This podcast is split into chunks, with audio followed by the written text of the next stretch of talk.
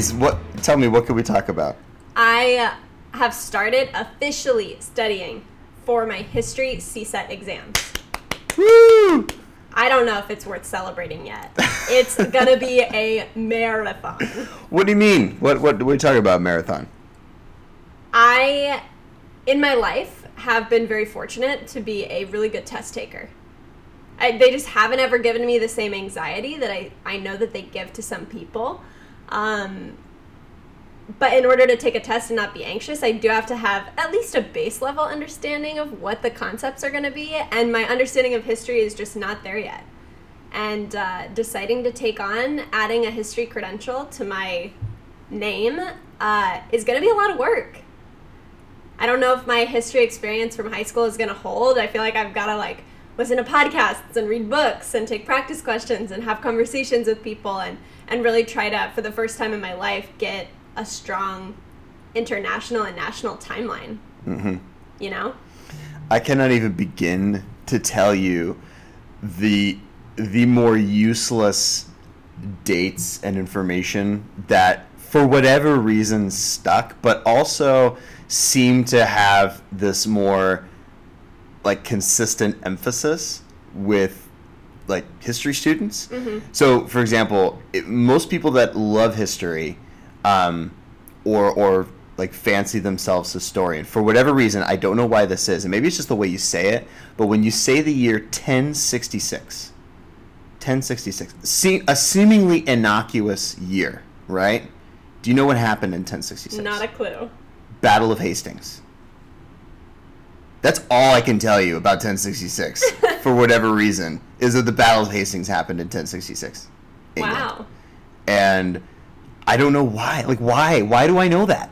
I I, I don't think I will ever unknow that. Yeah. But such is the nature of a traditional history education is that there's Very that rote. attempt to front load, yeah, Yeah. the front load all that information and some of the stuff sticks. Um, did you watch uh, CNN 10 with your with your Not class all yesterday. yesterday? So I thought about sacrificing it in the interest of getting ready for exhibition, but I was like, ah, I can't show one A and then not show one B Yeah, because then- then I'll never hear the end of Yeah. it. So let's just get through it quick. Um, the the uh, 10 second trivia question was another one of those questions. If you ever see on a history exam the words turning point and World War II, there should be only one thing that comes to mind. What is it? It's the Battle of Midway in All right. 1942. It's the only it was the only thing you should think of, and that was the question. What was the what was considered the turning point in the war in the Pacific in World War II? 1942? 1942, Battle of Midway Wow. was seen largely as the United States finally getting a foothold and beginning to push back against the Japanese fleet in the Pacific. I, I have to say, I am really excited to learn more about history because the more you learn about it, the more you see it reflected in everyday life. And I'm excited to get to go through my existence making those connections.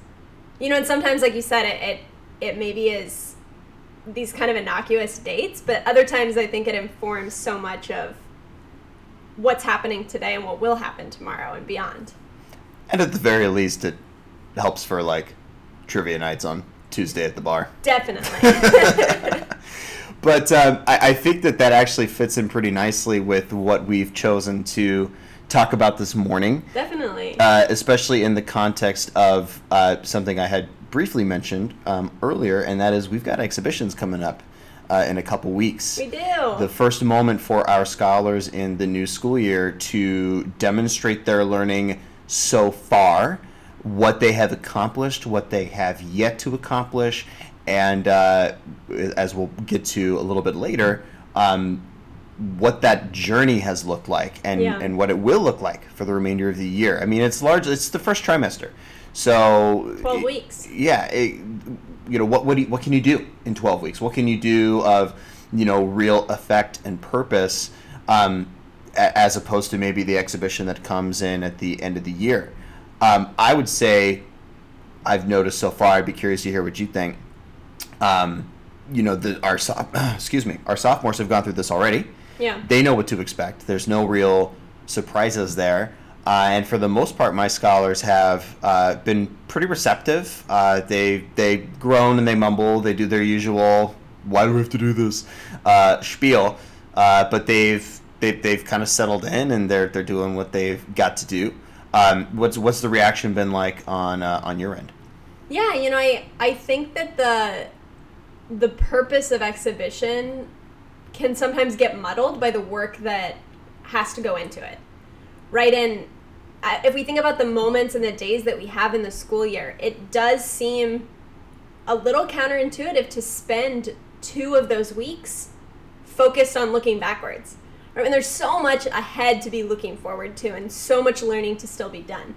But exhibition, when you think about it as all of the multiple purposes that it can serve and that it should serve, is a really effective way not only to measure scholar progress, but to connect us with our community, to connect us with each other, and to bring deeper understanding to what it is that we learned and how we learned it.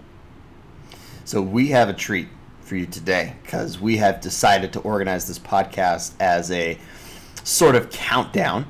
And uh, Courtney and I got together and we figured out, um, you know, this is this is how we want to organize this. We put together a top five list of things that we feel are the most important when it comes to the exhibition. What are the five most important benefits, if you will, of the exhibition process? What are our scholars getting out of it? Or the community getting out to getting out of it? Excuse me.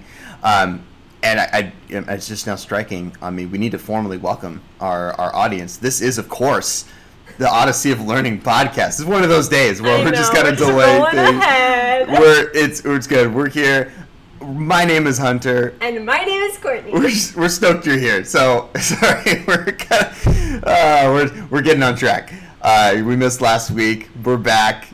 We're all over the place, but such is life as a teacher in late October. Yeah. Uh, this is this is kind of the deal. This is what we're this is what we're up against. but we're excited. Let's so let's just get this thing started. All right. Uh, the top five. We're gonna start with number five, and of course, being the resident percussionist on campus, I'm gonna start each of these with uh, practicing presentation skills. All right, let's break this thing down. Yes. You know, one of the most important aspects of exhibition is how it's delivered.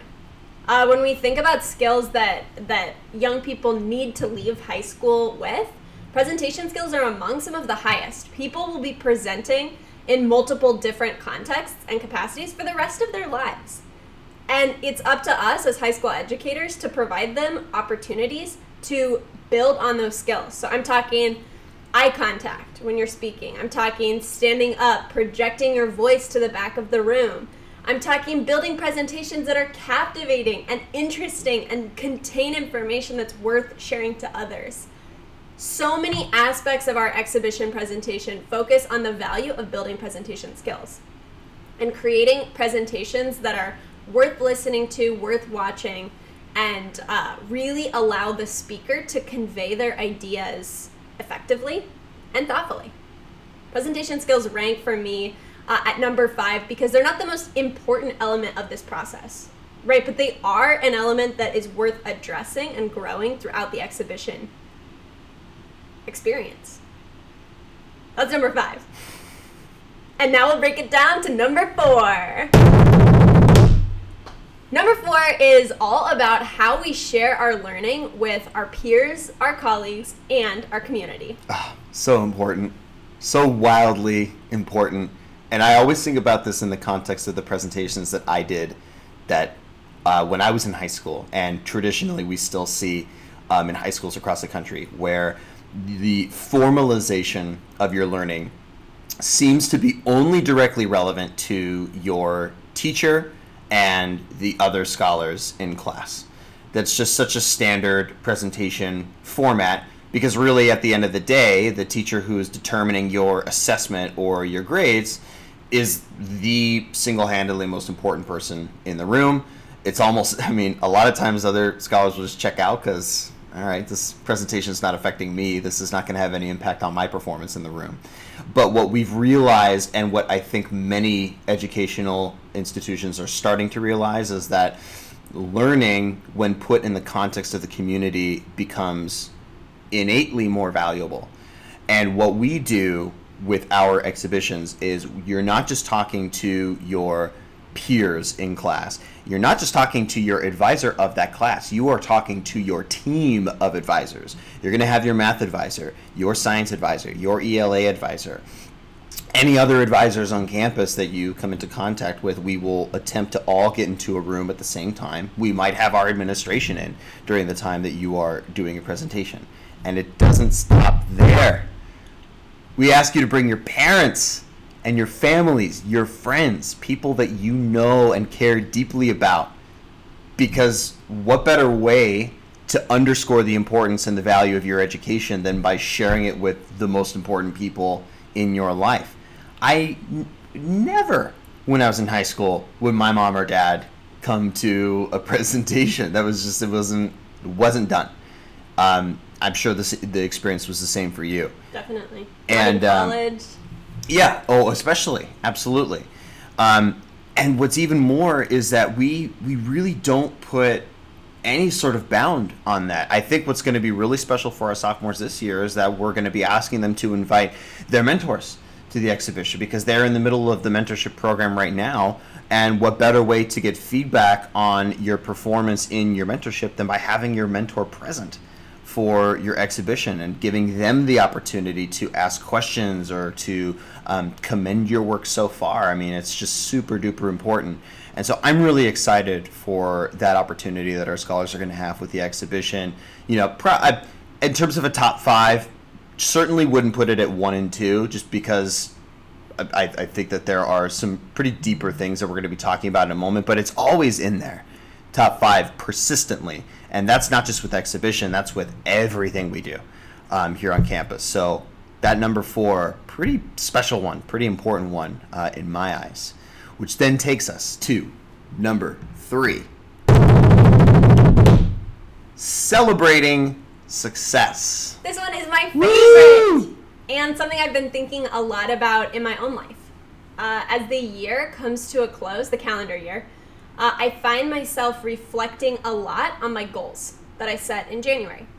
Um, but the tone with which I'm reflecting on those goals is like kind of disappointed at the ones that I haven't accomplished yet. But what I've failed to do so far is look back at all of the amazing things I've done this year and really hold them up on center stage and celebrate them. And I think for a lot of our scholars, that is the mindset with which they approach school. What don't I know yet? What haven't I done well in yet?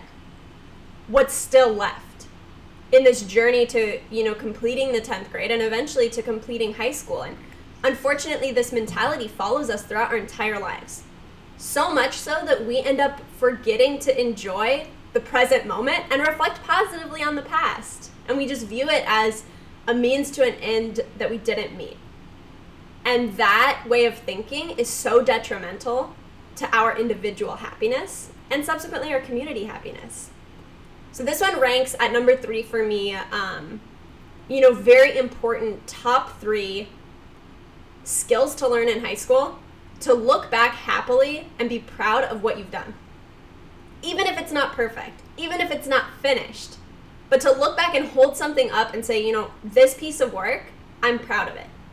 I put effort into it, I put time into it, I revised it, I worked with people on it, and it's worth celebrating. So for me, a really important piece of our exhibition should be around taking time to pause, look back, and smile about what has happened in these 12 weeks that makes you proud of yourself. Celebrating our success, super valuable. Absolutely. Not done enough. Mm-mm. Which brings us to the runner up. Number two. Oh, it's tension. Confronting our areas of growth. Oh, man. That word, confront. It hurts to say. It's it's grinding. It is it is a block. It is just oh man, like do I have to sort of mentality. I think that in my experience so far with Odyssey, when I say kids hear exhibition and they start to groan and grumble, do we have to? Why do we do this? I think it comes down to this because one of the most uncomfortable thing that anybody can do in their life is articulate understand and move forward with their areas of growth, which is another way of saying areas that they're just they're not there yet. For whatever reason, the skills or the ability in that um, arena that they've identified are just not up to par. It's never fun to acknowledge your weaknesses. It's never fun, and, and I would say we live in a society where you're almost told like, oh, just don't, mm, don't, just don't talk. Try to hide it. Just push that aside. Especially when it comes to like resume building, which there's something to be said for that. Obviously, if you're trying to make yourself a marketable candidate for uh, an employee position, I get that. But what we're starting to see, even with that process, is that if you can not only identify your areas of growth, but then articulate what needs to happen in order to grow, literally, there's a lot of value in that. And there's plenty of evidence online to suggest that a lot of um, employers are looking for those kinds of skills. Because let's be frank, it's kind of tiresome when you're hearing the same presentation over and over again, the same skills, the same things you can do really well. Like, we get it. We're starting to be more interested in well what are you what are you really looking to improve on and what is that improvement going to look like? Nevertheless that's a really hard thing to talk about. Super vulnerable. Is your areas of growth and you got it. Vulnerability is really at the heart of confronting these areas of growth. So with the exhibition we'll be asking scholars to show us the work that they've done. And going back to number three celebrating you know celebrate the success. What, what have you been doing well here? But then getting to the heart of what the exhibition is all about and understanding what needs to happen. This journey of education is not done after your freshman year. We are tacking on to what we've already studied and what we've already learned skill wise freshman year. And we're going to continue to do that year after year after year i would assume that even with our senior exhibitions when we get there which is going to happen in a blink of an eye. I feel like uh, we're going to be asked the same questions. Yeah, you're graduating, but what's next? What, how are you going to continue to grow? This is just a never-ending process, and so real. I think that's actually that's that's an area of growth for me because that's also not the easiest thing to teach.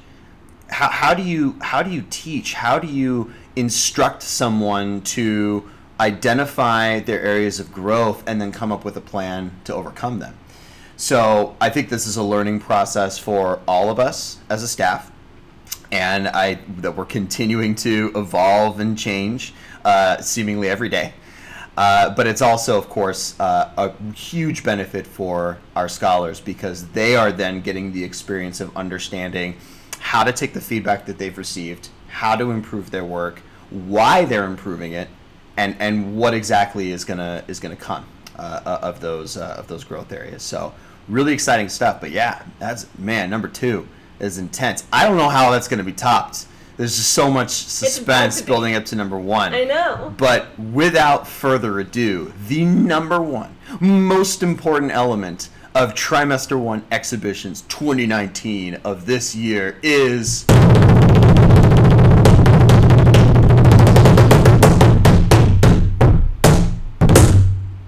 Getting in touch with your learning and yourself. Whoa. I know. Whoa. It's a big one. This is, we're getting meta now. I, mean, I know. Jeez Louise. I, I want to hear both of our perspectives on this because we didn't make this number one for, for no reason. Yeah. Not to use a double negative intentionally. But let's start with you, Courtney. Um, what does this mean to you? When I think about my own high school experience, I don't remember much of the content that I learned. And I was a great student. I really feel like I learned things deeply and that I showed what I learned in assessments. But what sticks with me is the skills that I learned in high school and the lessons I learned about myself who I am, how I process information, how I can apply that information to my life, and how I've grown as an individual. And that body of knowledge has carried me so much further than the rote memorized facts could have ever. So when we think about ending a trimester with an assessment like exhibition, our goal is not to have a scholar stand up and list the facts that they learned this year, but more to reflect on who they are, what they've done, and why they've done it that way. And then, like you said, what's next? Right? And through this process, it, it gives our scholars an opportunity to really get in deep touch with themselves and the ways that they learn and think best and what captivates them about what they're learning and how do they want to apply that learning to their future and for me this ranks at number one because this is the the heart and soul the reason i'm an educator right if we can get graduates leaving high school knowing themselves well Yeah. we're going to change the world Totally. And I, I can't even begin to explain how identical my experience in high school was. I mean, and it gets at the heart of what you opened this podcast with, talking about the the challenge of rote memorization versus, you know, kind of the more deeper understandings and skills that you can apply at any stage in your life to successfully interpret historical events, right? And so when I think of this getting in touch with the learning and the self, I think about an element that we have of our exhibition where we ask scholars to write a letter. And they could really choose um, they could choose their audience, they could choose mom or dad, they could choose their friends and peers, they could choose their advisors.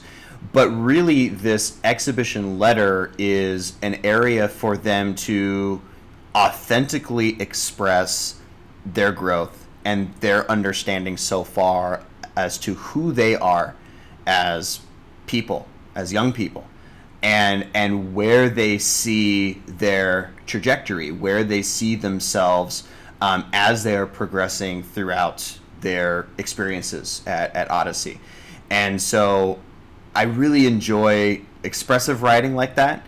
And I, I think that we, we've had them do the letter with each exhibition, but maybe this year is the first year that now that they're, you know, so far into their Odyssey experience, they're starting to understand, oh, like this letter is not literally for the people I'm writing the letter to, but for me.